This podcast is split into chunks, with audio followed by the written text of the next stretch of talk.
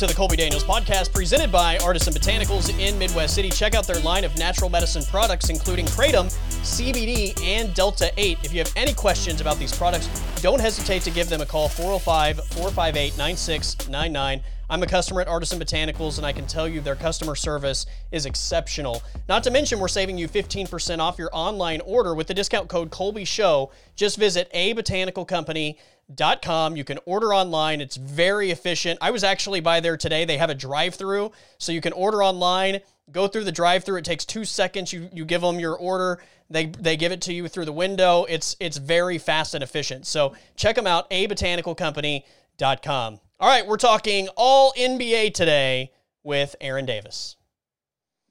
Aaron Davis, what's happening today? What's on your mind? Uh, not much. Just uh, enjoying this weather, man. It's nice. It's uh, sunny. It's cool. A little windy, but it's all right. Still enjoying it. And uh, I don't know, man. Just have this vibe that uh, we're about to get some gnarly spring weather in Oklahoma. So I'm gonna enjoy that like uh, that buffer period from when like winter really starts to die down to when spring starts to kick in. Yeah, we usually give about a month, Yeah. to, you know, maybe six weeks of like it's going to be in the 60s or 70s, and it's just going to be some nice calm weather before. It's it definitely not six weeks. That's that's a complete lie. so? No way. We get like maybe we get a solid two weeks because then it's either it goes from freezing cold to like blazing hot, or we have a transition with nothing but like hailstorms and tornadoes. See, I yeah, I think I think it's going to be one of those years where, and I have nothing to back this up. I know nothing about the weather. I just it just feels. I think it's because last year there were no storms. Yeah. Like we had like one tornado warning in Oklahoma County for the entire year. yeah.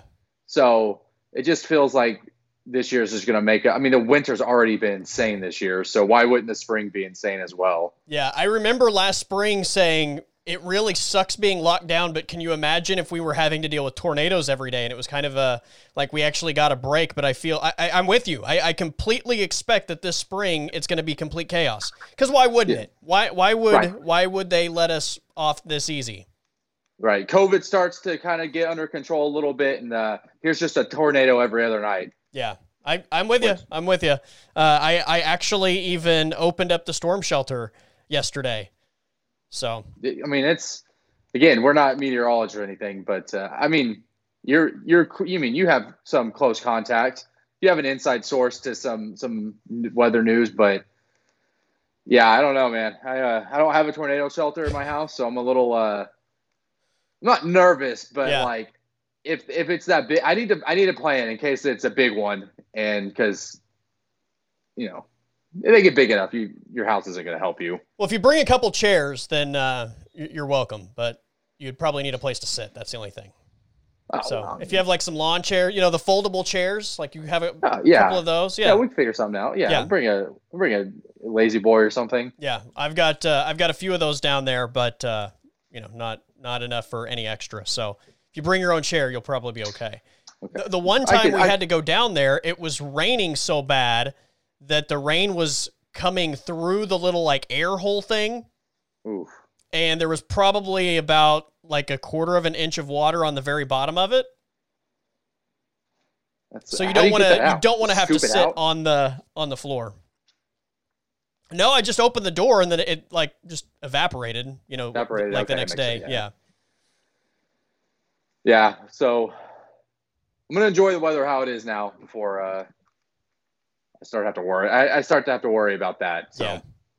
The spring before last, uh, like when the springtime kind of rolled around and I opened it up, there were probably like 50 frogs living in there for a long time, like for a pretty decent period of time. I just left the door open, hoping they would leave, and because I want to go get in there and scoop them all up, but Right. eventually they all vacated the area. But yeah, you probably used it that year too. Yes, that year was great. Two years ago, yeah, Yeah. two years ago. That was uh, that was wild because that was. I guess I've been here since 2013, since like late spring, early summer 2013, and that was the first year where I had to like shelter in place or like I actually Yeah. had to do something, and I probably did it like seven or eight times. I had to do something, so yeah, that was uh that was quite a gnarly year. So here's uh fingers crossed for a for a calm spring. yeah, we we uh, we were down there one night for like an hour, maybe maybe a little longer than an hour, but it sounded like bombs going off outside, and that was when like I, a tornado was maybe like a mile from our house, but we had like the the wind bursts that that mm-hmm. were like you know whatever hundred miles an hour. I don't know. I'm just making that number up. It could be wind, wind shear, wind shares or something like that. Shears.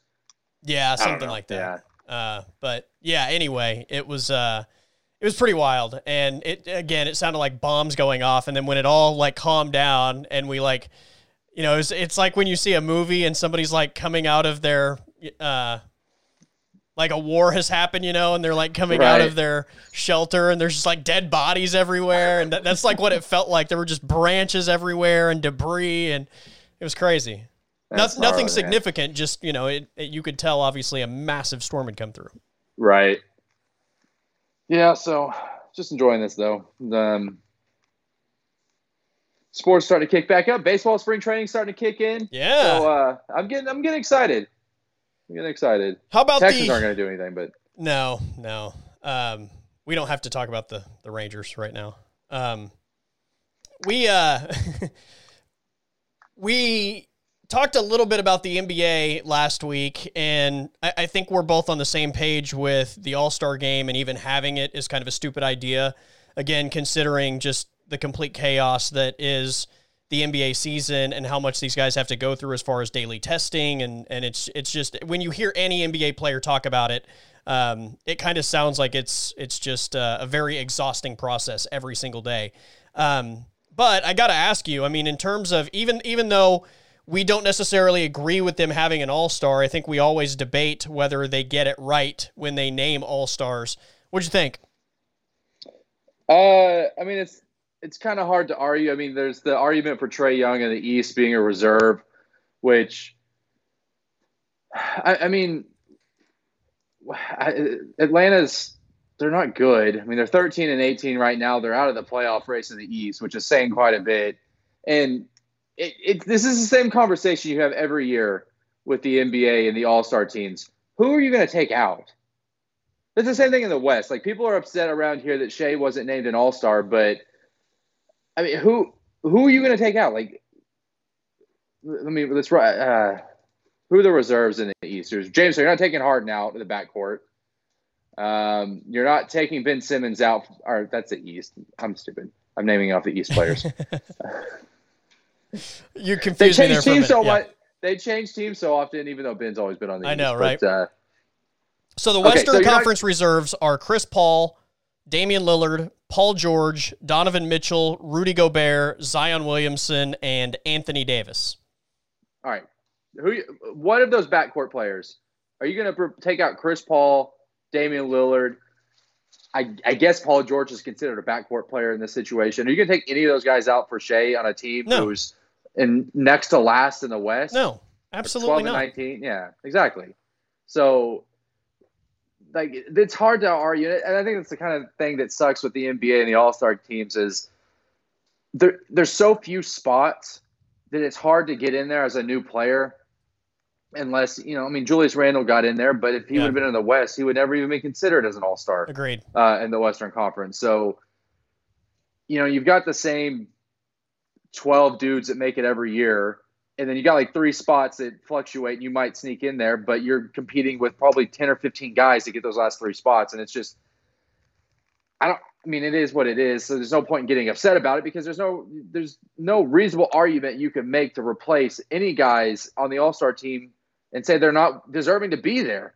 Like Zach LaVine has been amazing this year. He's been really good. Yeah. i know the bulls are bad but he has been really good and in the eastern conference he deserves a spot again in the west he's probably there's it's gonna be tougher for him to get on there. I don't know if he he might have you know numbers fat enough to get in the West, but probably not. He's probably not going to get in over a Paul George or a Damian Lillard. So it just kind of is what it is. Um, it's the luck of the draw in the conference you're in that year, but usually the East I feel like has more first time uh, All Stars. I mean, I don't sure. have anything to back that yeah, up. It's just sure. it's a vibe. You know, if Vucevic is getting in, then it kind of feels like it might be a little bit easier to be an All Star in the East, but yeah, I mean Vucevic it, is averaging like what twenty five and twelve or twenty five and eleven.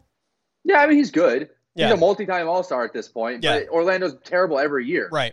and he still gets in. So, you know, I mean, if you know Jokic played in the East, he wouldn't be there. Or if Agreed. uh, you know Karl-Anthony Towns played in the East, as bad as Minnesota is, if they were an Eastern Conference team, he'd probably get in over Vucevic. Agreed. So it's it is what it is. I think the NBA All Star Game is it can be fun. Last year was a lot of fun with the uh, the format where they you know went to the point total instead of just played out the minutes and the quarters. Like that was a lot of fun. Like it actually worked out really well. It may not work out every year, but they're they at least are aware that people find it to be pretty boring and they're trying to experiment and you know do different things. But I don't know. For some reason, it's just not the same. I remember being a kid and watching like Allen Iverson and you know Vince Carter and all those dudes in the All Star game, and it was it seems to be a lot more fun and like have a little bit more weight to it.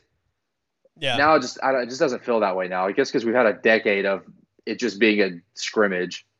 Yeah, I, I think as time has gone on, I, you know, every generation is going to feel like, you know, when they get past their generation, like the next one doesn't take it as serious. And uh, Yeah. the the generation you're talking about, I certainly felt like didn't take it as serious as you know the guys I grew up watching with like David Robinson and Karl Malone and Charles Barkley and Michael Jordan and you know Magic and that group. So, um, Which but is probably true. but but you're right. I, I think that it, you know it's it is a progression, and I think as time goes on, there's less value in it, especially as you get some of these guys that have been all stars for like you know a decade. I mean, once you kind of get guys that have been there and done that um, a whole bunch of times, uh, there's always kind of that you know changing of the guard in some of these all star years where you start to see some new blood, and generally those guys that are kind of getting their opportunities for the first time turn it up a little bit more than the guys that have been doing the all-star game for eight or nine or ten times. So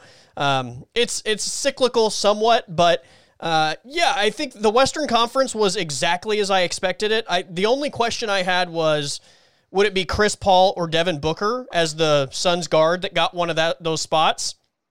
Uh, but as far as the prediction I, I nailed exactly what it was going to be, and and I said it was you know that that other guard spot was either going to be Chris Paul or Devin Booker, and they gave it to Chris Paul. I, I do think that Devin Booker potentially gets Anthony Davis's spot um, when you know inevitably Anthony Davis doesn't play in the All Star game, but that was Well, kind of a no have to- brainer that they were going to name him just so he has the honor, even understanding that it's essentially allowing two guys to be considered All Stars.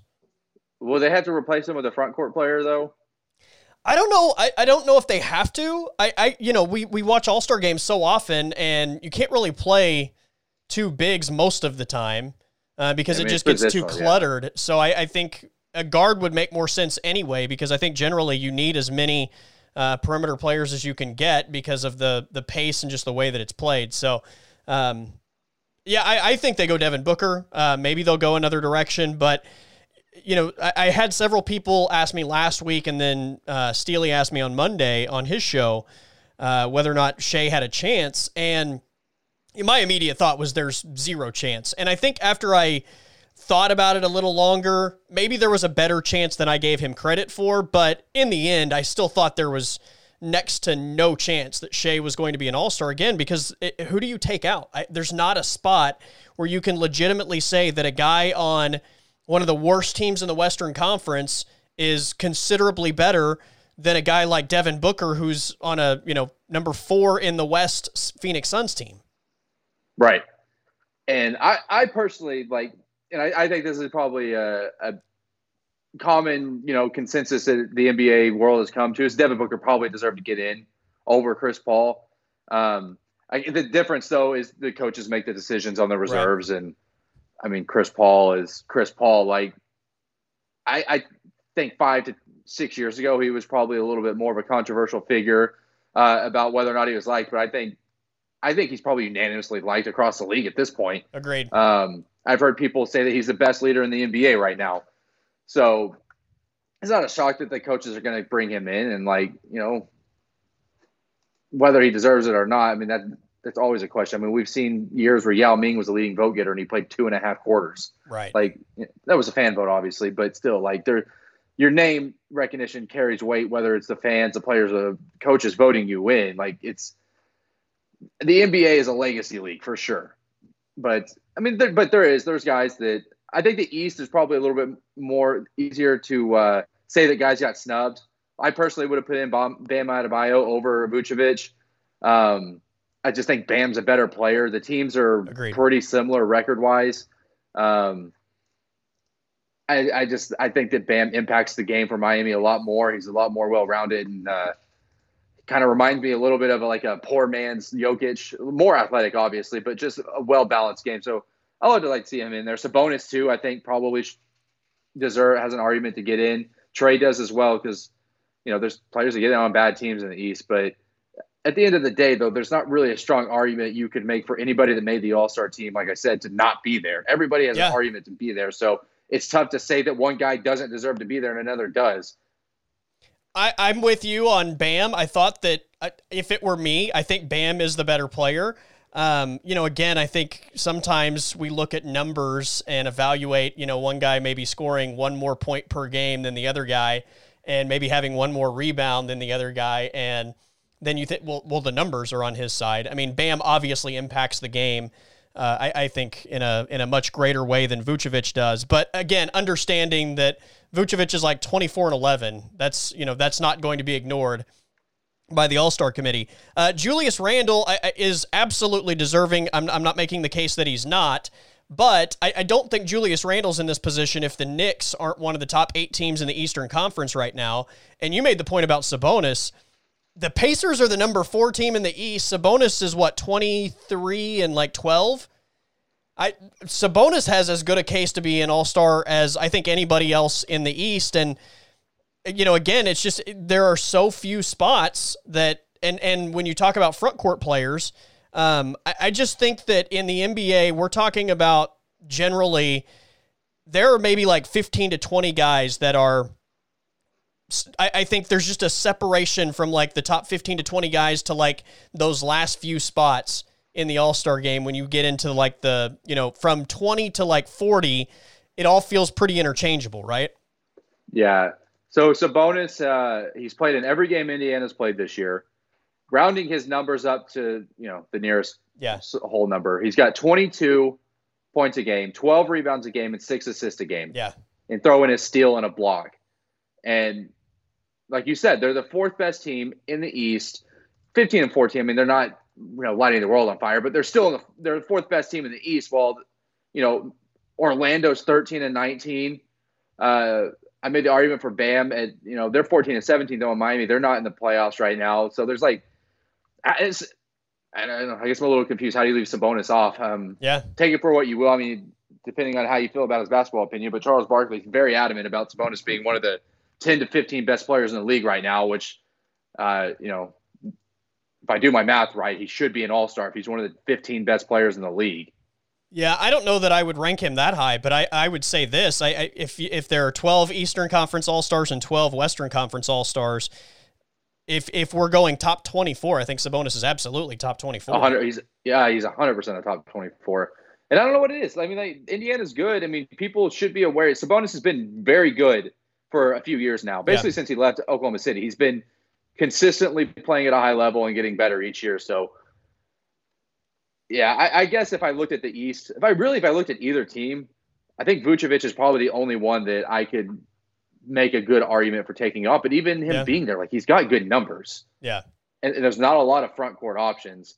Well, so. and and then if you look at the front court situation in the East, the three front court guys coming off the bench are Jayson Tatum, who's a three, Julius Randle, who's a four, and Vucevic, who's a five. So if if you're gonna go like who do you replace from a position standpoint? The only option is Julius Randle, who has similar numbers to Sabonis. And then I think he gets the the push over the top because the Knicks are playing as well as they are, right? Like the Knicks right. have just been so bad for so long that the Knicks being elevated to, you know, even in playoff contention, I think puts Julius Randle maybe over the top. Whereas with the Pacers, they've kind of been in that four or five range in the East for a couple years now. So I think the perception is while Sabonis is really good, he's not elevated his game past where it's been maybe in the last couple years, right? Yeah, I, mean, I, guess there's an argument there, but I mean, it's not like Vucevic's numbers have gotten any better either. I mean, he's been consistent the last couple yeah. of years, and he's not again, he's not bad. Like I just think he's a center, numbers, and they wanted to take a backup center. You know what I mean? Pro- yeah, yeah. I mean that makes sense if they're just trying to be a little bit more traditional with the positioning. But I mean, I can honestly like we're having this whole conversation. I can't believe they're even having an All Star game. Like, what's the point? Right. Yeah. No. It's it's. uh I don't know. Players don't we- want like Nobody wants it. players don't want to go. Yeah. Yeah. You know what it is? And I think that you I think that we were both right about the All-Star games being a little bit more competitive in the 90s and like early 2000s and those eras. I think it's because those dudes didn't go to All-Star weekend and look at it as a recruiting weekend. Yeah. They went there thinking like I want to prove that I'm better than these other dudes that are in my conference. Right. Like even my teammates, like I want to. I if I'm Allen Iverson, I want to prove that I'm better than Vince Carter, And, and I want teams to know that I'm the best player in the East. Like I want to stand out amongst these guys. Now it just kind of feels like they show up and you know they go to parties Friday and Saturday, and it's all about recruiting, and then Sunday they're just kind of like doing whatever. Like oh look at let's just play pickup basketball because the game isn't what matters to us. It's can I get this dude to join me next year in City A or City B or whatever. And I- I don't think that was the case back. I know I know it wasn't the case in the Jordan era. Yeah. Like Jordan wanted to go out there and prove that he was better than Reggie Miller and you know Patrick Ewing and Yeah. uh, Barkley, whoever was on the West. Like he wanted to stand. Those dudes wanted to compete and be better than the other guys. I just don't think it's just not there with the All Star game anymore. Well, let me add this to that equation because I think you're exactly right. But the one thing I would add that also validates your point, I think in that era you were talking about such, I don't want to say little access, but drastically less than we have now to the point that not all of those guys were getting regular TV time.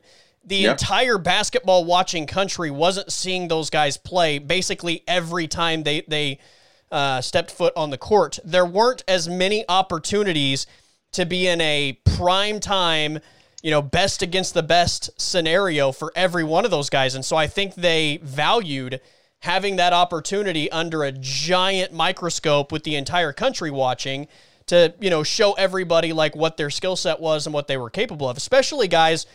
I, I, and I'm just using examples, uh, you know, like a Clyde Drexler maybe in Portland. Like how many people were were had Portland Trailblazer games readily available to them? Um, yeah, it's just it's. Uh, I I think that you're just talking about a bunch of guys. You know, the San Antonio Spurs back in the '90s, like before Tim Duncan.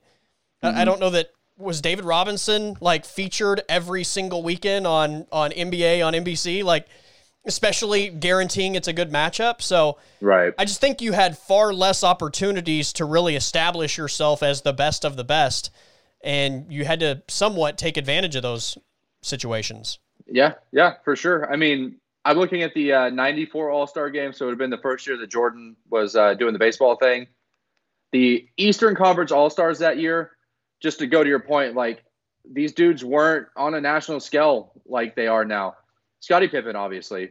Uh, but Shaq, yeah, everybody knew who Shaq was. Shaq, by the way, was 2 of 12 in that game. Good Lord.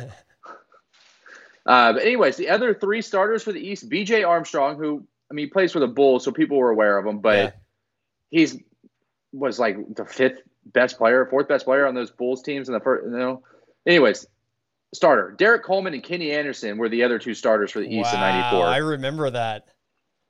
Which then you look at the bench and you're like, okay, I don't what I don't know how they determine the voting. Patrick Ewing coming off the bench, Mark Price and John Starks coming off the bench, uh, Neek, Dominique Wilkins coming off the bench, Horace Grant, like. I don't, I don't know how Derrick Coleman and Kenny Anderson and BJ Armstrong stuck into the starting five, but they're in the starting five, and like you know that's their opportunity to show up and be on a national stage and show that they need to be on that level with you know Scottie Pippen and and Clyde Drexler and Mitch and Akeem Olajuwon and Shawn Kemp, like all those big name dudes, like to show that they're deserving to be on that level. Yeah. Yeah. It's just, uh, you just didn't have, I mean, every game you played wasn't readily available to, to basically everybody in the country if they wanted to watch it. I mean, like, there's not a game, I don't have League Pass, but there's not a game that I can't find somewhere if I Right. want to watch it, right? Yeah. It's, I mean, it's, yeah, I mean, that, I mean that helps. The internet helps that a lot. Right.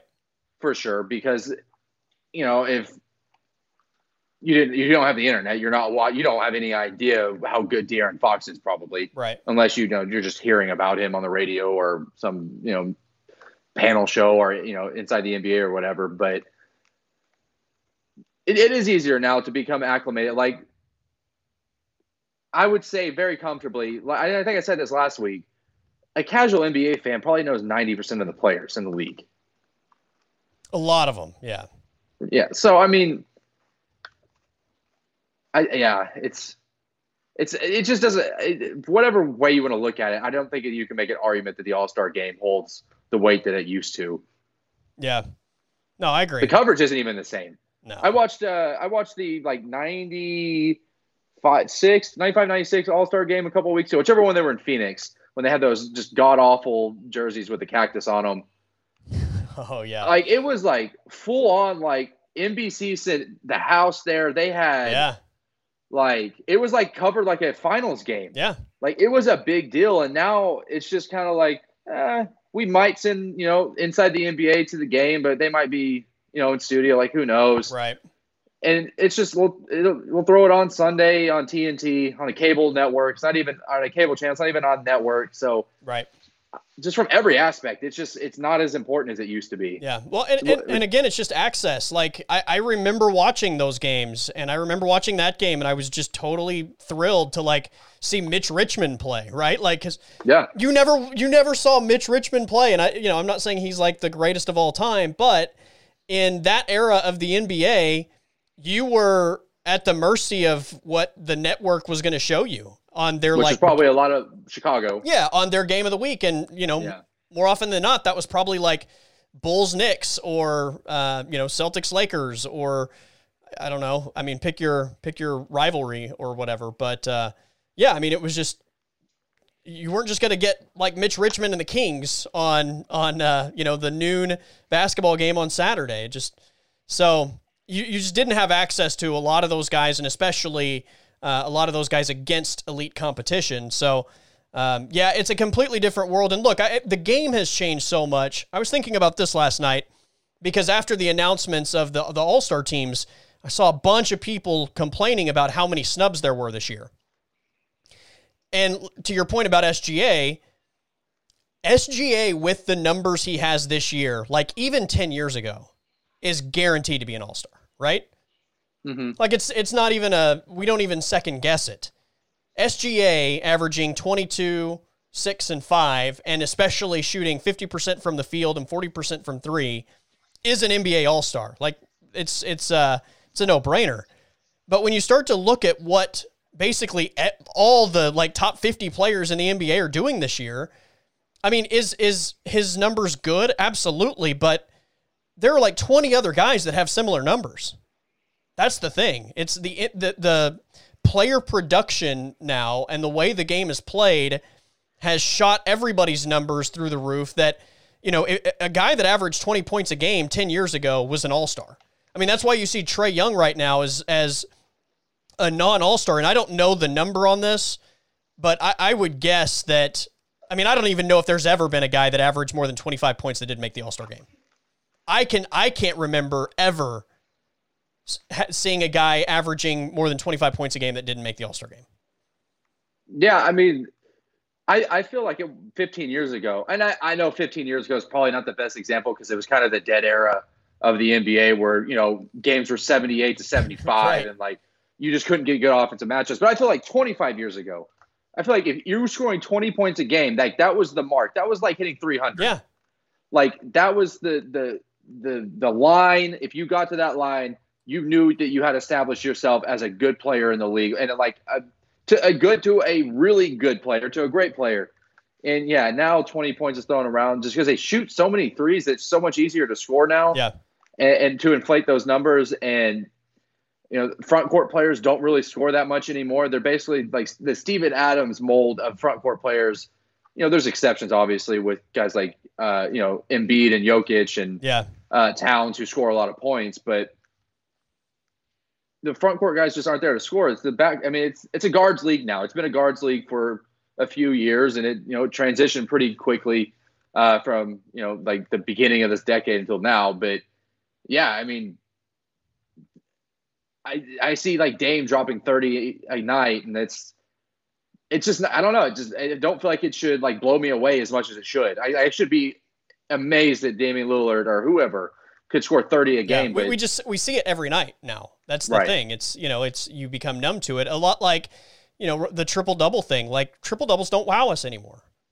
Like it, it used to be a big deal. Like I remember like if a guy had a triple double, you just thought he was like even if he wasn't a good player, it was just like one of those things you would always remember that game that he had a triple double.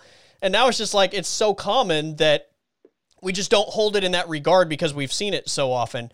Um, I- was thinking about this uh, a couple days ago, and then la- last night when Trae Young didn't make it, I, I started looking into it a little further. 10 years ago, just 10 years ago, Kevin Durant led the NBA in scoring. His average was 27.7 points per game. Trae Young is not an all star this year, and he's averaging 27 points a game. yeah, Durant was the there's, uh, scoring leader at 27.7. there are 10 players in the league right now averaging at least 27 points a game. Yeah. And there are 34 averaging over 20. Yeah. That's scorers insane. league. I mean, it's it is absolutely a scorers league right now, especially if you're a backcourt player. yeah. If you can shoot, if you can shoot the three, I mean, you're it's you're going to easily score 20 points a game. Because I mean, think about it. You have to if you make four threes in a game, that's already 12 points right there. You know, you haven't shot any free throws. Yeah. You haven't taken any layups. Like just off of four made shots, you've already got 12 points. Yeah. I broke down the So, three point shooting a little bit. Um, over the, I did 10 years ago, I did five years ago, and then I did this season. So just to start with the scoring part. So players averaging 20 plus points per game in the NBA. It, 10 years ago, there were 19. Five years ago, there were 20. So it was about even. This year, right now, there are 37, or at least yesterday when I looked, that may have changed. Um, 37 players, almost double, averaging 20 points or more per game. So I mean, it's Yeah. a, it's a it was pretty close from 10 years ago to five years ago, but then a massive spike this year. Players averaging 25 or more points per game. 10 years ago, seven. Five years ago, six. This year, 14. So again, it doubles. So then I started looking at the shooting and the three point shooting. So the amount of players that attempted five three point attempts per game 10 years ago, do you want to guess what the number is? 10 years? 10 years ago, how many players in the NBA averaged five three point attempts per game? I would it's got somewhere between like 7 and 10. 12. 12, okay. There were 12 players in the NBA that averaged shooting five threes per game. I, and they were just strict those dudes were strictly like yeah, it was yeah, it was like the Mike catch Miller, a yeah, it was like. JJ Redick. Yeah. Yeah. You know how many there are this year? Uh, averaging 5, you said? Averaging five three point attempts per game. uh, 83. 85. Yes, 85. well, Oh, yesterday at yesterday when I looked at it, there were 85. So Yeah, 10 years right ago, now. there were 12 dudes that averaged five threes a game. This year, there are 85. It's it, how do do you think do you find the NBA boring now? Do you find the style of basketball boring? Because I'm getting to the point where it's just not as exciting. I, I think that when we when I watched the Warriors, you know, five years ago, and I watched, they were like that's the best shooting team. Like if you think about the last year or the eh, the Kevin Durant years, like the first year that Kevin Durant was there with Clay and Steph, probably the best shooting team ever Yeah. ever. And I, I got the stat from Charles Barkley. He threw his, he actually he had a stat, but there's I think he said there's six teams in the NBA right now shooting more threes a game than the best three point shooting team ever. Wow. Yeah, that makes it makes sense. I mean, it's analytics. It, and especially when you look at how many guys like have done nothing but learn how to shoot because that's their their path to make teams. Um, here's another stat for you. 10 years ago, or even five years ago, five years ago, there were only 17 players in the entire NBA that shot 40% or better from three. As of yesterday, there are 54 players in the NBA that shoot 40% or better. It's insane. This is insane. Like it's easy to take the threes, But I mean, it's insane that there's that many players shooting over 40%. Yeah, 54 players shooting over 40%. So that also, remember, like that used to be the magic number. Like if you shot 40%, you Oh, were gold. you were a sniper. Like you were the best three-point shooter in the league if you were over 40%. Now. I mean, that makes you a good shooter, but we have to start talking about being at 50% to be a sniper, right? Like to be the very best, you got to be at like 50. Yep. Yeah. Uh, yeah. Joe Harris, right? There are three players, I guess four. We'll call it four players. No, three. There are three. Three players shooting over 50% from three right now. And uh, I, I don't even know if you one of one of them is Bobby Portis, who you can't even count. He's taking he's one for two a game. Yeah. But Joe Harris is he's, he's, He's shooting almost three out of seven. Yeah, he's shooting almost seven Yeah. a game. Yeah, he's shooting fifty percent, and and uh, that's an extreme example, I think, because of the team he plays on. That there's no reason he shouldn't get five open threes every game, Right. playing with you know Kyrie, and and that's another you know, and, and it definitely I think that helps too. That you get these guys that are three point specialists like Joe Harris and like JJ Redick playing on these super teams, where they're the fourth or fifth option Yeah. at any point on the floor, and they're dead eye shooters, and they're going to be wide open. Yeah. Well, meanwhile, ten years ago, you know, if Joe Harris was on a team, he's probably playing on a team with, I don't know, let's say he's in Cleveland with LeBron. The defense is going to key on LeBron, Yeah. but he's going to be the second guy when they're on off. Like he's not going to get open shots like that, and I think that was part of the reason that like Golden State was so hard to stop at that time is because most teams just didn't have three guys Yeah. or two guys at that point early when it was just Clay and Steph that could just be dead eye shooters. And now, I mean, every team's got three or five, three to five dead eye shooters. Hell, Seth Curry's the best three point shooter of all time, and he's playing Philadelphia. Yep. yeah, better than his brother for sure. Yep. Uh, Paul George is shooting 48%, 48.6% from three, averaging 7.7 attempts per game. That's insane for a guy that is obviously in the game plan every time you play the Clippers Yeah. as one of the two guys you have to stop. Looking at his uh, career three point percentages. So I, I don't know what's going it, it also feels like this year, I don't know if it's because they didn't really have a like an off season. Like it was just kind of the season ended and you go straight back into training camp in the season. But it, it feels like this year the numbers are all inflated a little bit scoring wise. I don't know if players just aren't playing defense as hard because they just their bodies can't they can't do it. Right I feel like that's a big break. part of it, and and you know, I I've admitted multiple times that I've not watched a ton of NBA this season, but every time I watch it, I do feel like the defense is just almost non-existent. Yeah, it, it deep. I, I, obvi- I mean, I've never played basketball at a high level. Hell, I've never played basketball in front of more than the ten people playing in the game that I was playing in. But defense does kind of feel like you feed off the crowd a little bit Yeah, absolutely. to pick up your defensive intensity. So, because I'm looking at Paul George's career three point percentage, his high before this year was 41%. That was last year on the Clippers. The year that he was an MVP candidate in Oklahoma City, he shot 38%. Yeah. Like it's not like he was even shooting for 10%. He has increased his three point percentage output by 10% Yeah. In the matter of a year and a half. And well, and again, he's not just taking spot up threes either. No, he shoots a lot off the dribble. He's, yeah. Yeah, no, I I like when I watch NBA games, nobody closes out on shooters. Yeah. I mean, it's. I, I mean, unless you like- unless you see like a Lou Do- Lu Dort might might like you know run down a shooter the- or yeah, there's the defensive tryhards the, out there. yeah the, are- the guys yeah. that are defensive players do, but nobody else is is going out of their way to make an extra effort to rotate over to a shooter. Yeah, I, I'm really, I mean, I'm really curious when fans come back, whether it's this season or next season or when, whenever. I, I am curious to see if these these offensive numbers drop because 53 players or whatever it was shooting Yeah. over 40 percent is insane. Well, and it's three. I also mean, you're, just- you're you know nobody's playing road games essentially. I mean,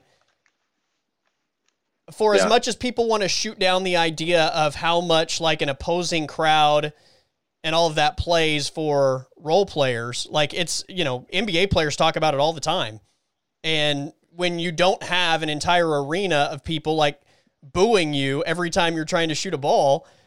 I, I mean, I'm not saying that it makes a massive difference, but it's just one more piece of the puzzle, I think, that, that points toward all these better numbers. Yeah, I, yeah. trying to uh, let's see.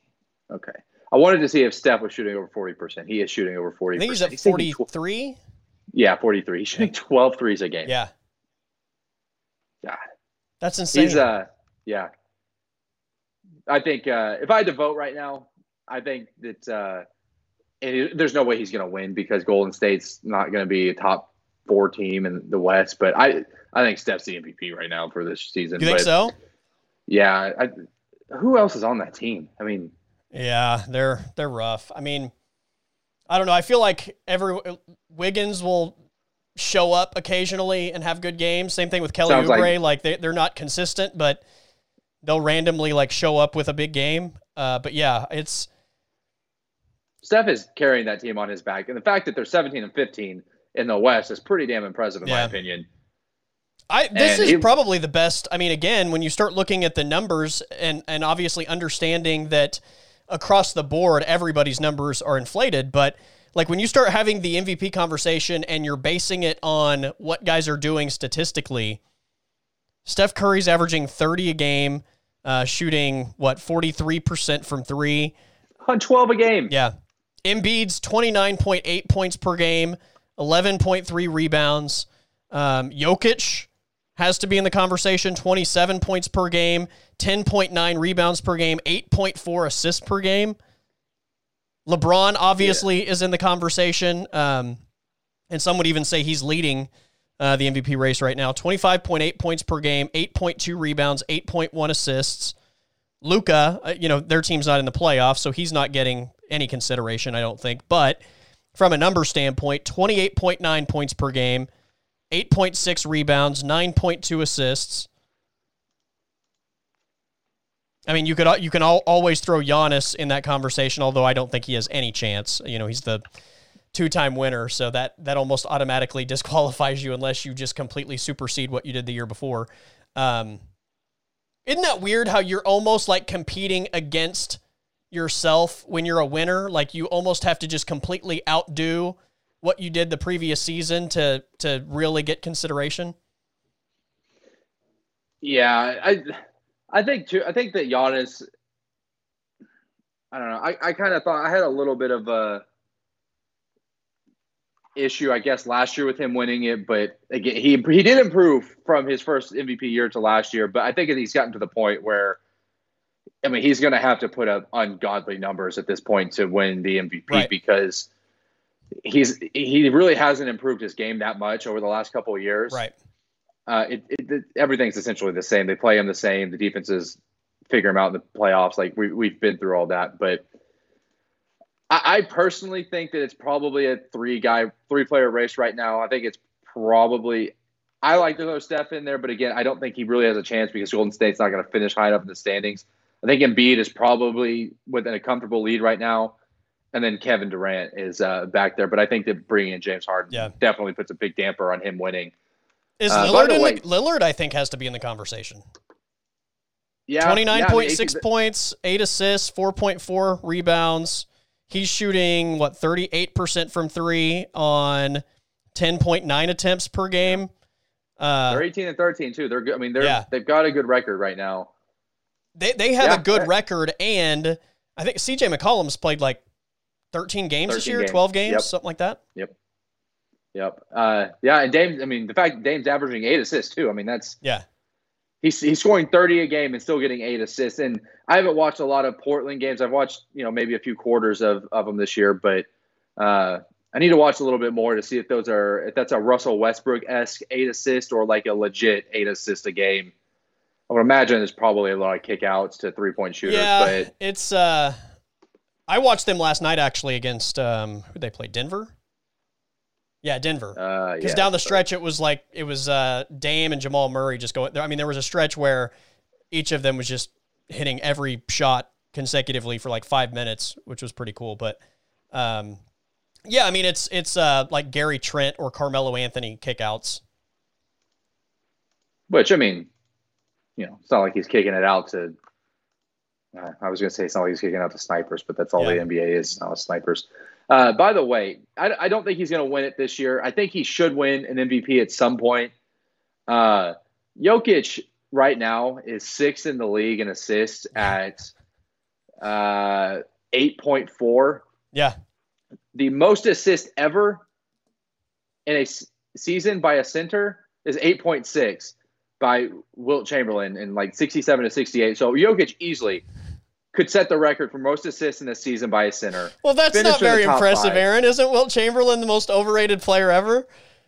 No, I did not. I never said he was the most overrated player. I never said that he. Look, I do. I I think that I will never put him in my top ten. Okay.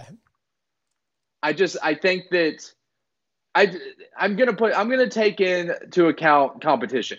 Fair enough. And Wilt Chamberlain was just it's like it's like putting Barry Bonds or Mike Trout in the in 1915 Major League Baseball. Like sometimes there's just such an advantage that one guy has over the competition that I'm gonna I have to dock it. Is Babe Ruth a top 10 baseball player? I think so. Baseball hasn't changed that much though. I, it's a bad example. I'm kind of like, Like, you the know, year that Babe Ruth hit 60 home runs, the next guy hit like 20 ten, yeah, or something. Yeah, something ridiculous. which like is that. my which is my point. Right. Babe Ruth is absolutely a top ten player, but if you put Mike Trout back there, he's going to dominate. Just like I mean, he's going to be at that Babe Ruth level Yeah. because the rest of the league. Yeah, I think Babe Ruth is a, a fair comparison, but baseball's a little bit Yeah. less indicative on just like size. I more guess about like, skill than yeah. yeah. So like Wilt Chamberlain being, you know, eight inches taller than the rest of the league putting up insane numbers is awesome. He's a great player. He's a Hall of Fame player. He's a top. I would put him in my top fifteen. I just can't put him in my top ten because. Yeah.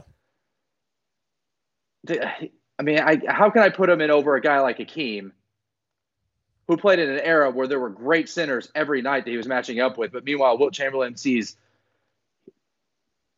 He's not even seeing Kareem because at the I would say at the point that Kareem came in the league, Wilt was probably on his way out. Bill Russell was probably the only other center in the league on a regular basis that Yeah. was on the same level as Chamberlain, and it's just not. I just gotta dock him for it. It's just in my personal opinion, I gotta dock him for it because Chamberlain is a he's a numbers guy. Yeah, I get it. I get it. He's a guy that everybody puts in there because of his numbers, and his numbers are insane. But Yeah, they're not. only won that- one that's title. the thing, though. They're not just a little bit better.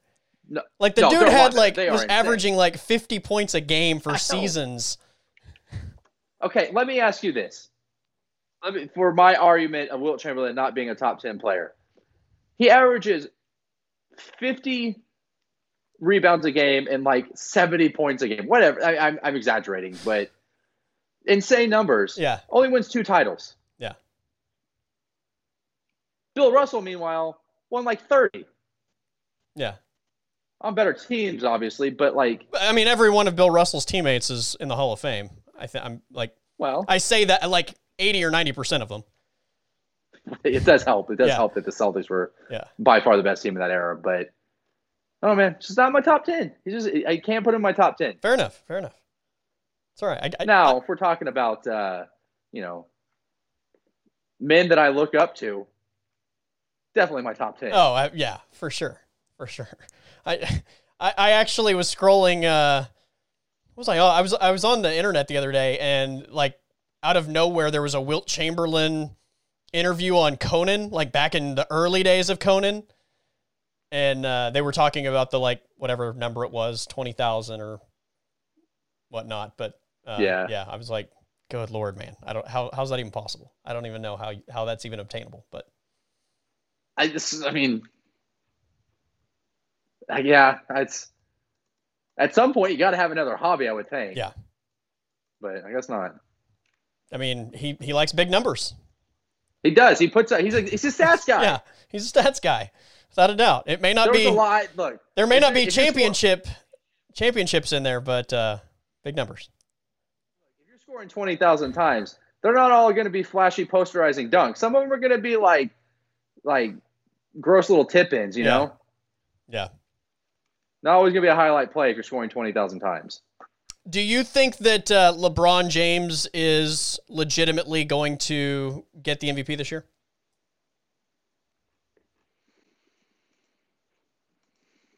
No, I, I, I, I, I, don't know. I guess I, I do get the sentiment. I have heard their argument that LeBron deserves the MVP, but I, it's, I, it's not like he's doing anything different than he's done the past 10 years. I think it's just gotten to the point where we look at the fact that he's what 36 years old and he's still doing it and yeah. now we're impressed by that but right. we weren't impressed by it when he was doing when he was 34 or 35 so yeah. I, I don't think that there's going to be enough voters that are going to be legitimately impressed by the fact that he's still doing this at 36 to vote for him to win he'll probably finish in the top three or top four but everything you just said is totally correct but it's also what's wrong with the system right it's why michael jordan didn't win every year it's why lebron james hasn't won every year it's why you know, when you look at, at like Kobe Bryant, there were years that obviously he sh- probably should have been the MVP, but didn't get the MVP. For some weird reason, with MVPs, like just using LeBron as an example, he has this season where he scores like 30 points and, and goes like eight and seven. And so that's like in our minds, that's like the standard. And then the next year, even if he does the exact same thing, if it's not better than what we expect, then we don't reward him for having, even though it might still be the best season in the NBA, we don't reward him because he didn't supersede the expectation that we had coming into the year. Whereas if the next best guy we we expected less from, but maybe does equal to LeBron James, then we're like, well, he was way better than we thought he was, he, he was going to be. So he deserves the MVP. It's a narrative thing. Yeah. I don't know that the NFL is as bad as this, and the MLB is definitely not. I think the MLB is probably the best at just letting, like, putting that season in a vacuum and picking the best players from that season. Yeah. And not really accounting. I mean, Jose Abreu won the MVP this past year in the American League. Like, they, they are very good about voting for guys in a vacuum just based on their performance in the, that one season. The NBA, though, is absolutely narrative driven. I mean, we kind of just it's a lot like the Heisman. Kind of just pick a guy and like you're going to make excuses for that guy through the entire year. Yeah. as long as he's good, yeah. as good as you expect him to be, you're going to vote for him. I mean, and then once you win, once you become a winner, you have to supersede what you've done before right. for to, to like elevate to that next level, or we're looking for the next guy in line. Yeah. Yeah, I mean, I mean, Giannis literally had to. He improved on his first MVP season and was incredible last year statistically, and he won the MVP. Yeah. And now it's gotten to a point where, like we said a few minutes ago, he's not even he in the conversation. Gonna, right. He's he's going to have to put up the most ungodly. He's going to have to average forty a game. He's yeah. going to have to average forty and fifteen a game to be in the conversation anymore because we've seen it. Like they they've done it, and I I think that's the thing that LeBron has on his side at this point in this year at 36 is he's got the the age thing as a narrative factor for people to get on his side again. When meanwhile, like we said, he's putting up the same number five years ago, but nobody cared because he wasn't at like he wasn't an old man anymore or whatever, yeah. despite him being clearly the best player in the league. And I, I I think that I think that's why Dame and Luka are going to be in the conversation all year because those were the two guys before the season that kind of had the narrative factor with them going into the year. Like it was kind of their turn right. to win the MVP. I, um, I don't think Luka has any chance. I mean, his team's not even in the playoffs, yeah. and it his took too bad. I mean, remember when Russell Westbrook won it? I mean, the guy was going to do something that we had never seen done in our lifetime, and there was still a massive divide as to whether or not he should yeah. win it because his team wasn't good enough. And they were what the fifth seed, fourth, fifth or sixth. They, yeah, they won forty. I think they won forty-five games that year.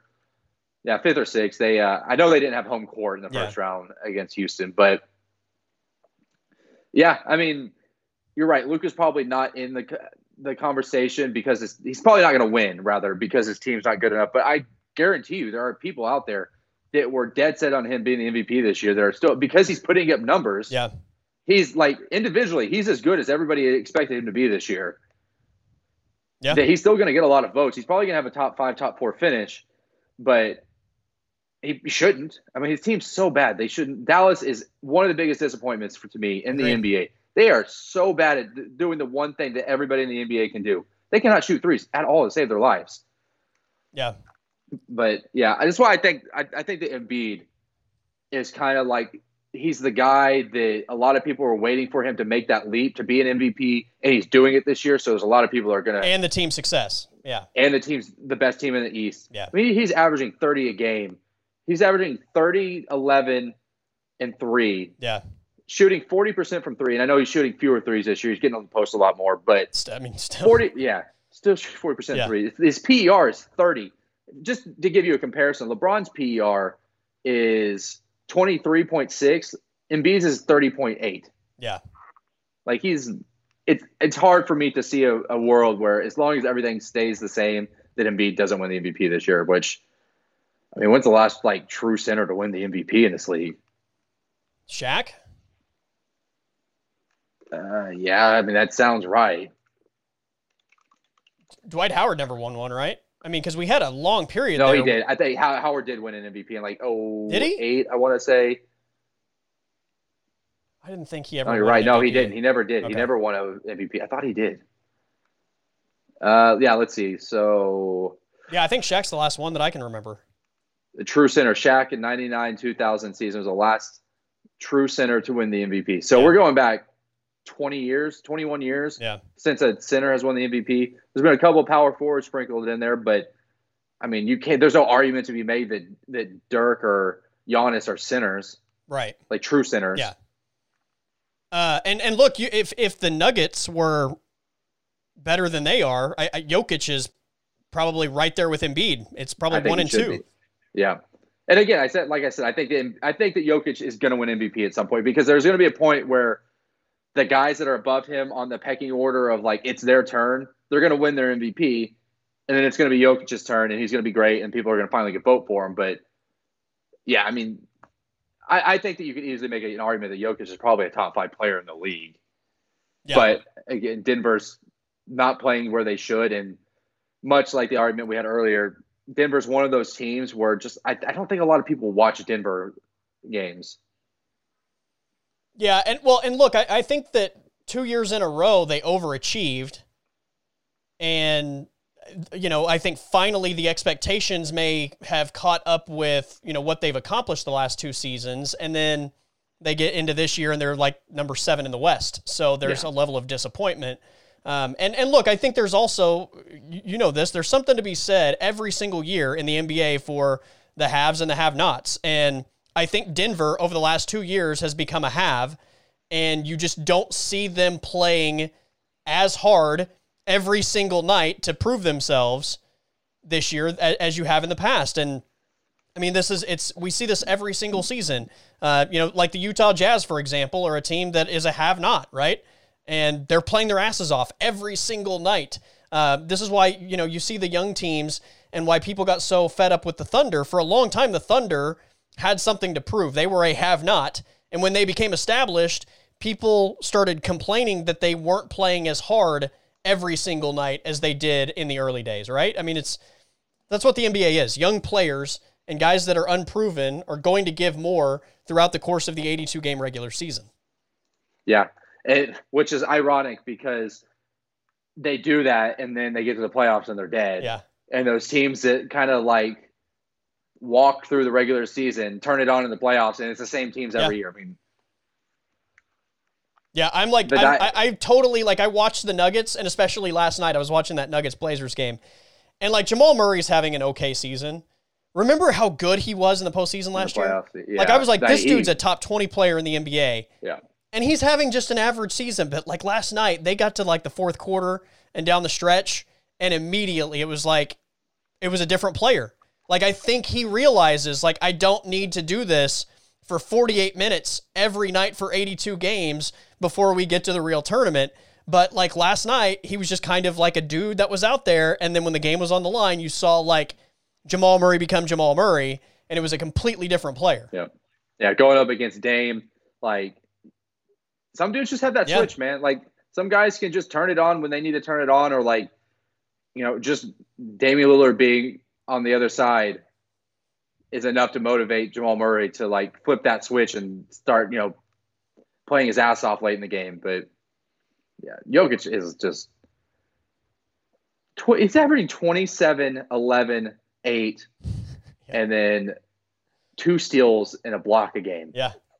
It's this is insane. He also leads the NBA in, P, in PER. So uh, he's just It's funny because I think you can make the argument that there are two centers in the NBA that are maybe the, the having the best seasons and they're completely different guys. Yeah, completely different games.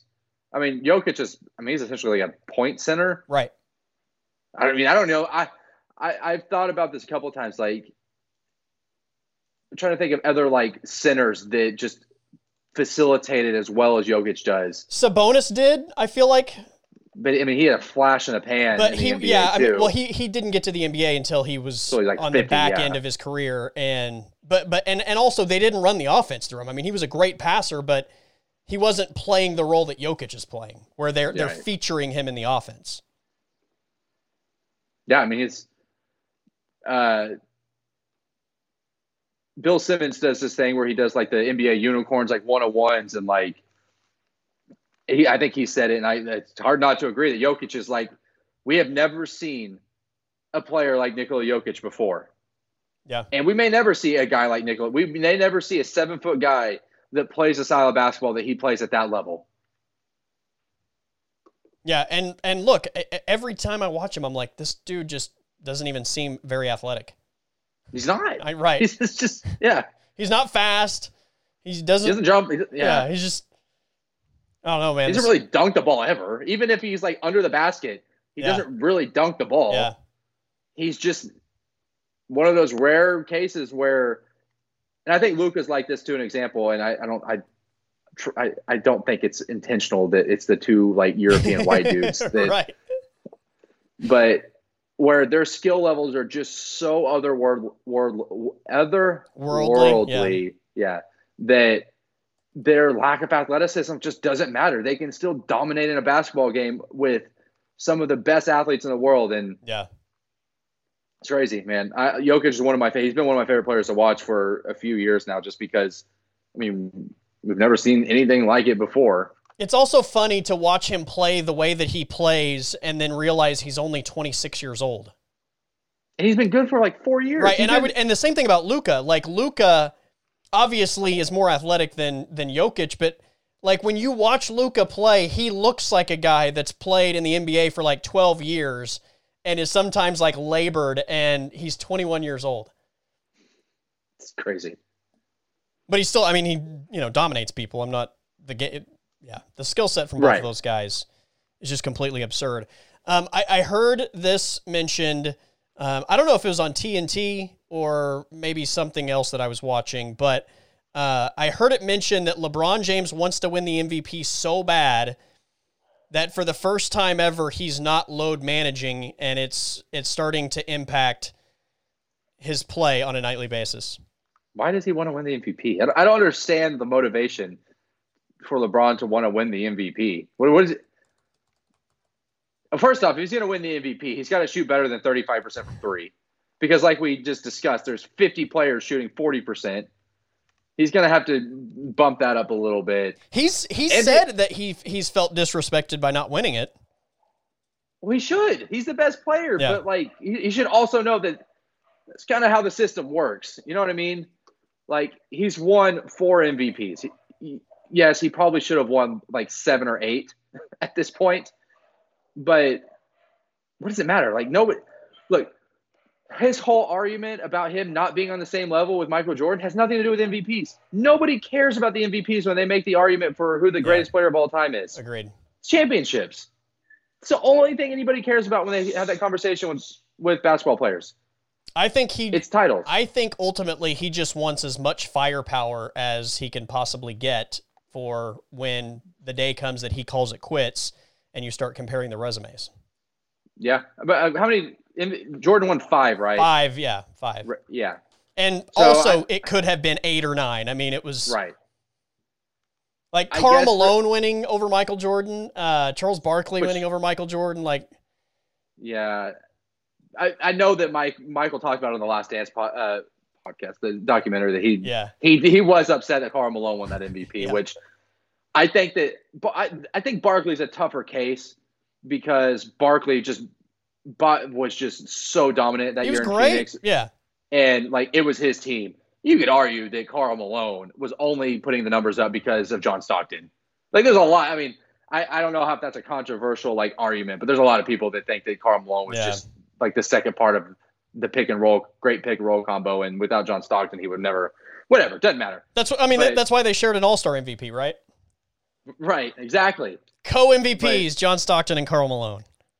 Just exactly. That's oh, just brings a tear to your heart, doesn't it? But yeah, I mean, I guess LeBron wants to get that fifth MVP so that him and Michael have the same, but it doesn't matter. He's already he already lost the argument because he he he's lost like what three or four finals, and even if you make the argument that he drugged some terrible teams there, everybody's going to make the argument that Jordan never lost in the finals, and it's there's nothing that LeBron can do at this point to overcome it unless he wins like nine finals. Yeah, I don't know. I mean, I don't know what it would take for. I- We talked about this, I think, last week. Actually, like Yeah, there, we got to there's just a, lot, yeah. difference in watching Jordan during his best years, and just without a shadow of a doubt believing that he was going to to be the best player out there and win no matter what the obstacles were. And I hmm. just I never had that with LeBron. Right. If we were talking about baseball, like the numbers would be the most important thing. But in basketball, stats just don't really matter as much as winning. Like Karl Malone is the second all-time leading scorer, right? Right. Nobody even he's not even anybody's top 10. Yeah. I don't know if he's in anybody's top 15 all time. He's the second leading scorer ever of all time.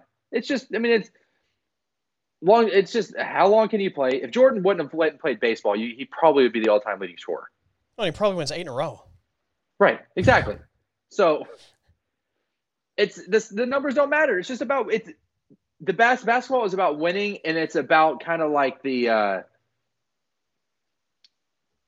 it's it's like legacy, I guess. It's like the aura of watching a guy play, right?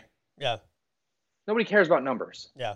Nobody because nobody cared that Karl Malone would, you know, pick and roll to the basket and dunk the ball, or you know, do a little pick and pop fifteen footer and score thirty a game. Nobody cared because it didn't excite anybody. I think we care about numbers when the numbers are pertaining to something that we've not seen and that's Like never been done before, right? Like Yeah, if if you're yeah, if you're going to average a triple double for the first time in in our lifetime, uh, and the first time in what whatever it had been, fifty years, sixty years, uh, then you know that people care. But once it's done, people have seen it and no longer care about those numbers. Remember when Harden was averaging like thirty six or thirty seven a game?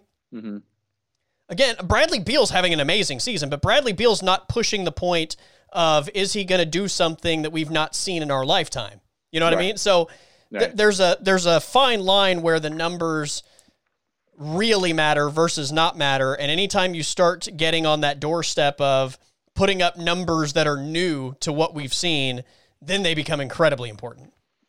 yeah. I mean, like the uh, like Steph Curry making what he made like 400 threes in one season. Yeah, It was unbelievable. Yeah. Everybody was losing their mind that he was he made he was making so many threes that year, and now it's just it's become commonplace. I mean, it's Yeah. not common. Like it's still not not everybody's making 400 a year, but we just don't care.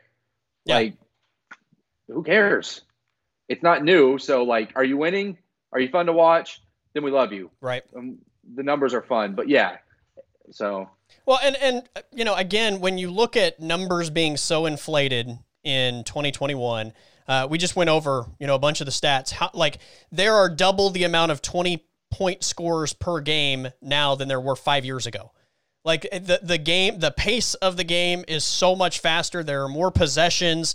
There are more three point attempts. Like it's just it's it's a completely different game. So the numbers, in some way, like you can't even like translate them to like even you know the game 10 years ago much less like when you start having the Michael Jordan era conversations or even Magic and Bird like it's it's wild how quickly the game has changed from a number standpoint to where it's just like and and I think you add to that Aaron like I, I mentioned this I I've not watched a ton of NBA games but every time I watch an NBA game I I definitely feel like there's less defense played now than there ever has been. And look, I don't blame these guys. You're playing at this pace that we've never seen in the NBA, and what 20 teams are getting in anyway.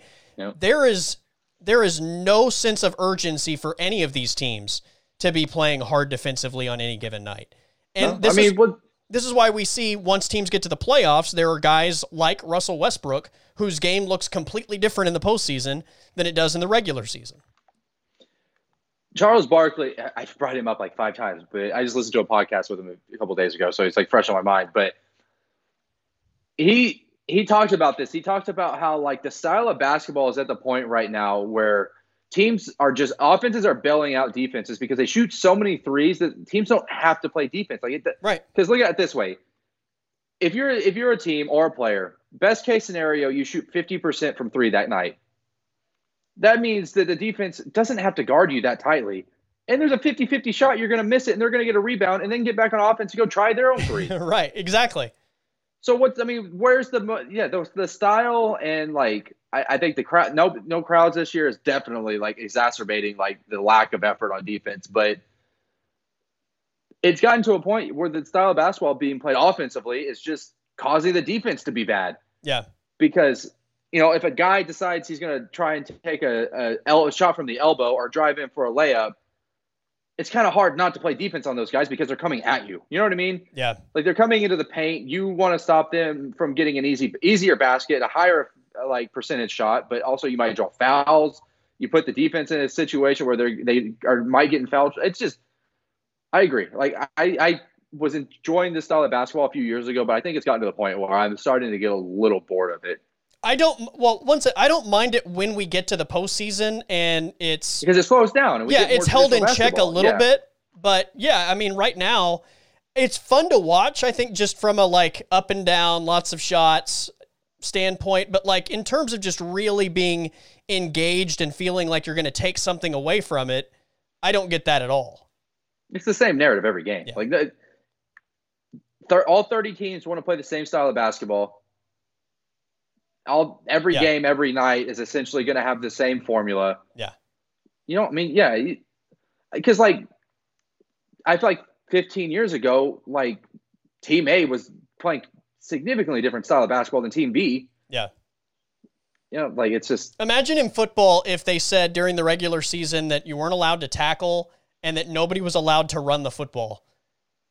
So it was just passing, so, and there was no tackling allowed. And then all of a sudden, you do that all season long, and then you get to the postseason, and all of a sudden they're like, okay, now you can tackle, and now you can also run the football. And then you're like, sounds like this is a completely different thing. Sounds like the Big Twelve a few years ago. um, yeah, I mean, think like think about like it's 2004, and the Suns are playing the Pistons.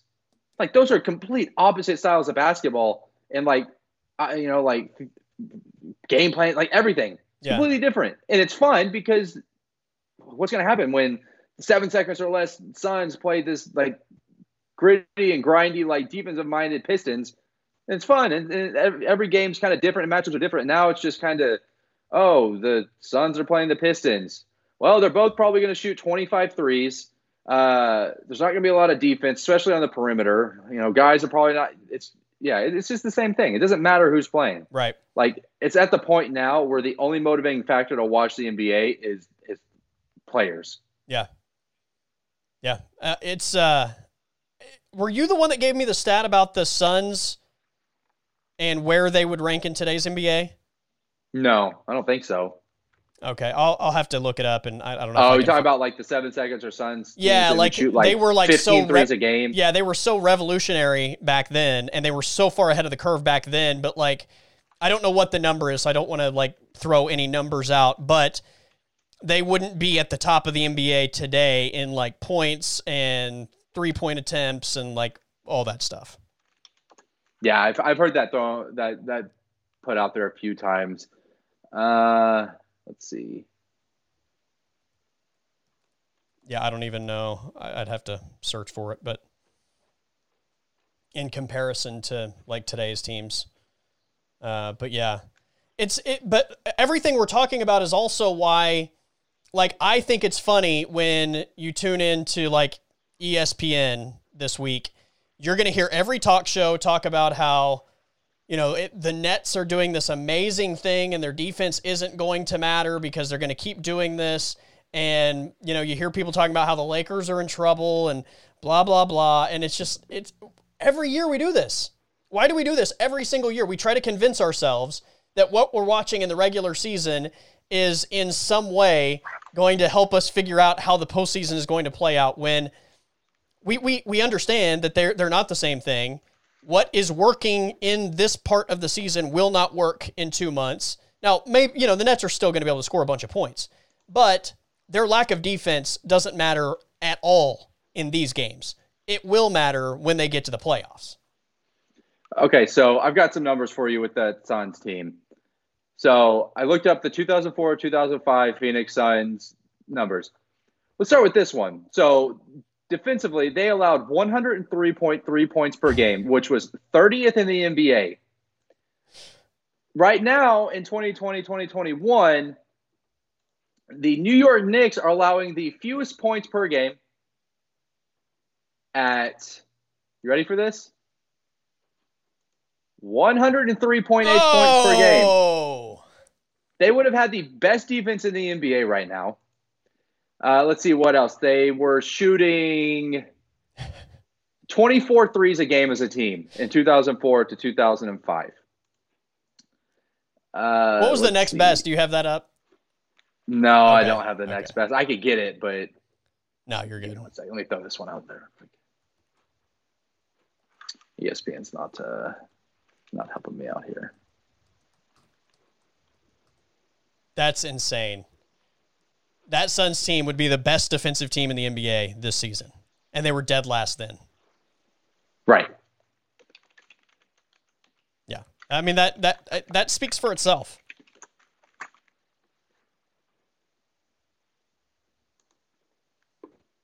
Uh, all right, here we go. Just in uh, threes made a game, Utah's making 16 threes a game. Uh, threes attempted per game this year. Oh my God. You ready for this one? Yeah. Utah is shooting 42 threes a game. Cleveland, who is shooting the fewest threes a game in the NBA this year, is shooting yeah. 27. The 2004 2005 Suns took 24, 24 a game. Yeah.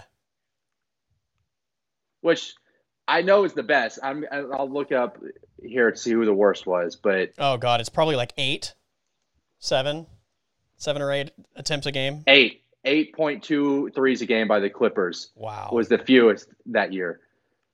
The, uh, look, the fact that the Phoenix Suns would be the best defensive team in the NBA this year is that's mind blowing to me. Like I had heard like the threes per game and all that stuff, but yeah, I've the offensive side of it, yeah, yeah. But I, to think that they would be the best defensive team in the NBA, that was just insane. Yeah, I mean, th- we literally joked back then about how they would get out of the way of a player going to the basket so he could get the layup so that they could get the ball quicker out of the net to push it. Right. San Antonio that year allowed 88 points a game. That's in the NBA. Yeah. Scoring 88 and three quarters. Oh. Hell, sometimes they got a half now. Yeah. I've seen yeah, I've seen multiple games where teams are in the 70s at halftime. Yeah. It's so stupid. That's ah. insane. Uh, so crazy. 103 points. Yeah, I, dude, I you know, I I mentioned, you know, the different eras. I remember like in the in the 90s watching Sports Center and like they would be doing the highlights and you know, they would make a big deal about it when they would be like, "Oh, they hit the century mark tonight." right. The Bulls win 101 to 91. Can you believe it? They hit the century mark. Like Look, I I, I look at all my sports the same. I don't want like offenses to dominate. I don't want defenses to dominate. Like I want like it's I want a balance. Yeah. Like I want a baseball game that's six to five or you know five to three or whatever. I want a basketball game that's 102 to 98 or you know, 105 to 100 or whatever. I want yeah. a football game that's 31 28. I don't want 148 to 140. Like it's just not. I don't know. It just it bores me when I know exactly how the game is going to go. Yeah. You just want to know that at least the opponent is capable of stopping right, yeah. right? Like Yes. I don't mind. I don't yeah, wanna... that that's that was always the issue I think with the you know, like we always had those conversations about Big 12 football versus like when there would be shootouts in other leagues or even the NFL for that matter. And the argument was never that anybody hated shootouts the argument was in the Big 12, there were guys that weren't making ta- there were just missed tackles like on every play, play yeah. and there was no pass rush and there were blown assignments and not that there weren't some of those things in these other shootouts but there were signs of good defense at times, and you knew that maybe the other team was capable of getting a sack. Like that's that's what I think people are asking for when they have those conversations, and especially going back to like the the Big Twelve offensive conversations from like five years ago. Yeah, I, I think that I, I, think it was the same season, but so there was an OU Tech game, the shootout in Lubbock, obviously that everybody remembers. But there was also that Rams Chiefs game on Monday night that put yeah. up pretty similar numbers. Yeah. yeah, it was crazy. Right, but both teams had defensive touchdowns, I think, in that game. There were sacks or interceptions or turnovers. Like it didn't feel like one side of the ball was just completely inept and like incapable, like incapable of doing anything positive. Right they did a lot of bad, obviously, but like, who knows? Like the next play might be the play that Aaron Donald strip sacks Patrick Mahomes right. and they score a touchdown. But in that Tech Oklahoma game, there was no point where anybody with a reasonable mind would think that any player on either defense was about to do anything. You felt like there was at least resistance. The offense right. might have been yes. winning every time, but you felt like there was at least resistance. Yeah. Right. Yeah, I'm with you. Uh, before we run, um, and and we'll hit this a little heavier maybe next week, but uh, where are you at on all the NFL draft stuff? Are you uh, are you getting geeked out on it yet? Uh, a little bit. I'm still waiting on the Texans to do something. Like, throw me a bone here. Oh, yeah, throw me a bone so I know who I'm rooting for next year. Yeah. Uh, I did see though a rumor that Carolina was possibly willing to trade Christian McCaffrey for Deshaun Watson, which, I mean,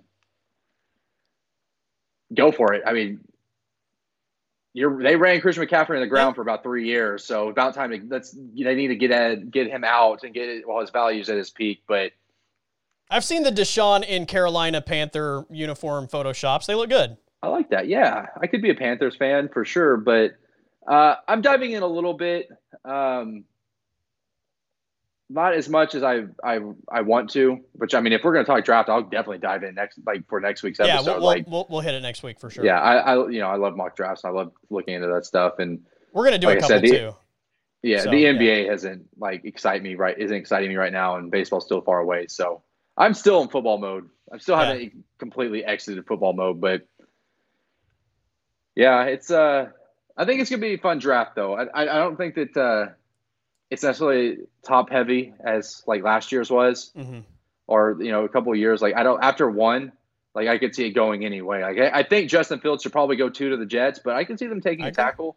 I don't think they're going to take him. Uh, everything is kind of pointing toward them either staying with Darnold or a lot of reports that Zach mm-hmm. Wilson would be the guy if they went quarterback, which I think is a massive mistake. But um, I agree. Yeah, no, it's it's crazy because you and I are both draft guys. I think evalu- evaluating this class is maybe harder than it's ever been. Number one, because I mean, half the guys in the top 50, I say half, it's probably not that much, but there are a decent handful of the guys in the top 50 that didn't even play this season. Yeah, Ja'Marr Chase, right? Oh yeah, yeah, Ja'Marr Chase, yeah, guy. Greg Rousseau yeah. from Miami. I mean, there, yeah, there's a, a slew of them. Sewell from Oregon. That's three guys that are you know projected to go in the top 15 to 20. Uh, Sewell and Chase are top ten top projections. 10, yeah. yeah. Um, so so that on its own, I think, makes it difficult. Then you have another group of players who, you know, like Justin Fields, for example, may have only played a handful of games. And then I think there's also the underlying thought that, I mean, for, for the guys that did play, who were they playing? Right. Yeah. Like it's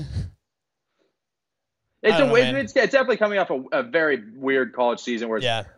I, I mean, it's hard to evaluate some dudes like especially those Big Ten guys. Like yeah, you have an entire conference where they played five games and they some of some teams were playing one like they would be off for three weeks right because of you know cancellations or whatever and like I mean how do you really evaluate a dude that uh, you know, sat for a month and didn't play a game, and then just going out and playing a game when it's 15 degrees outside. You know what I'm saying? Like, yeah, it's tough. It's it makes it a lot tougher to evaluate. I think the combine's probably going to hold even more stock this year with those workouts.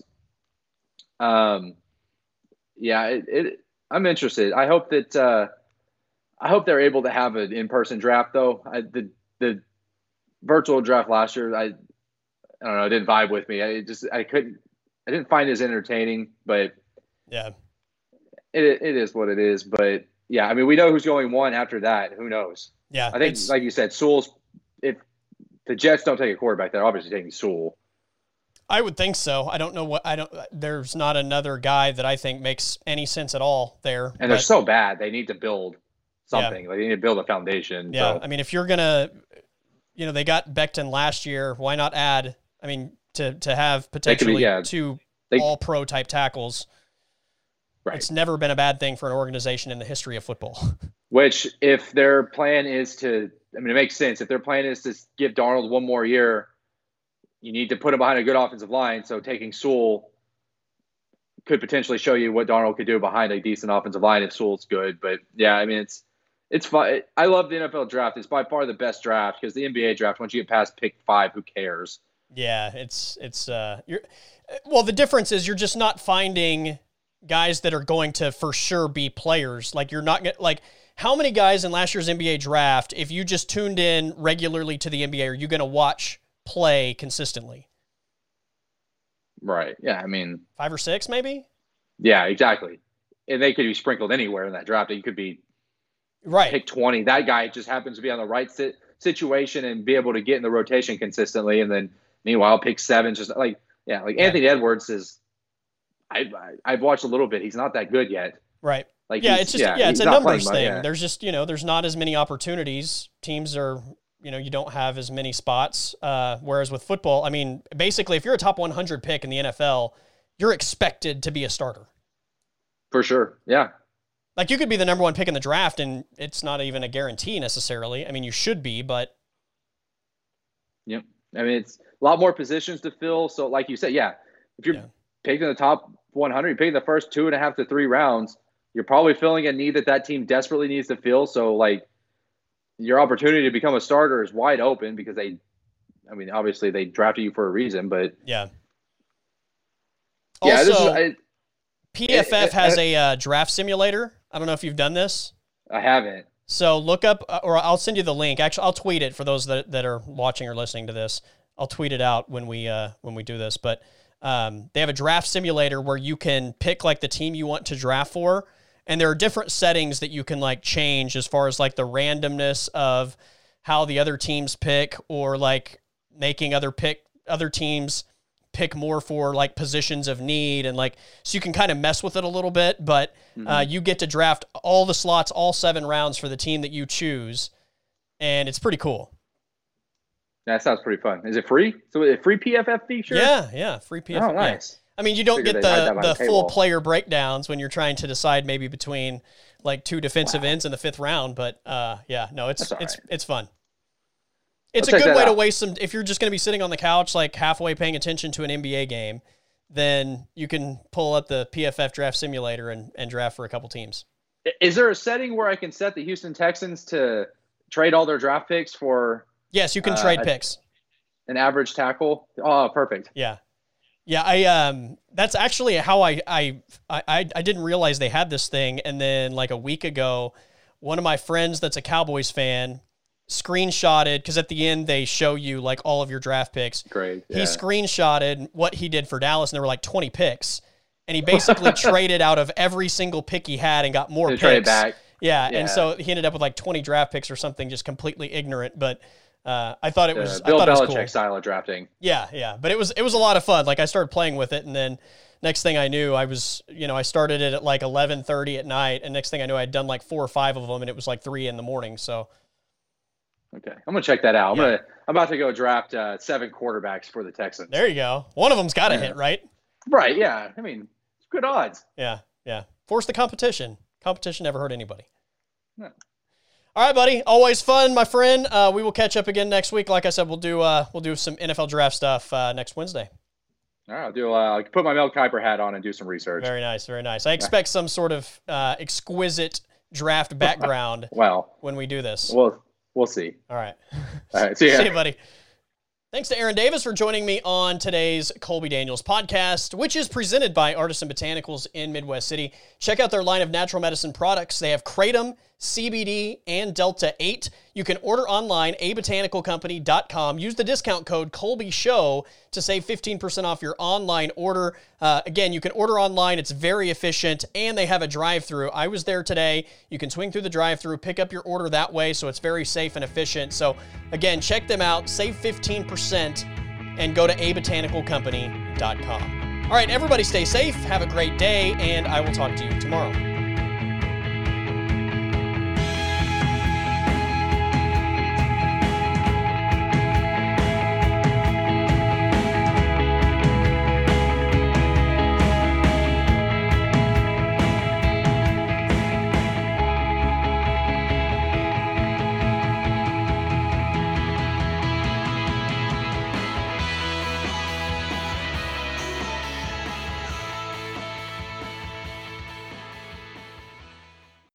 Podcast is over.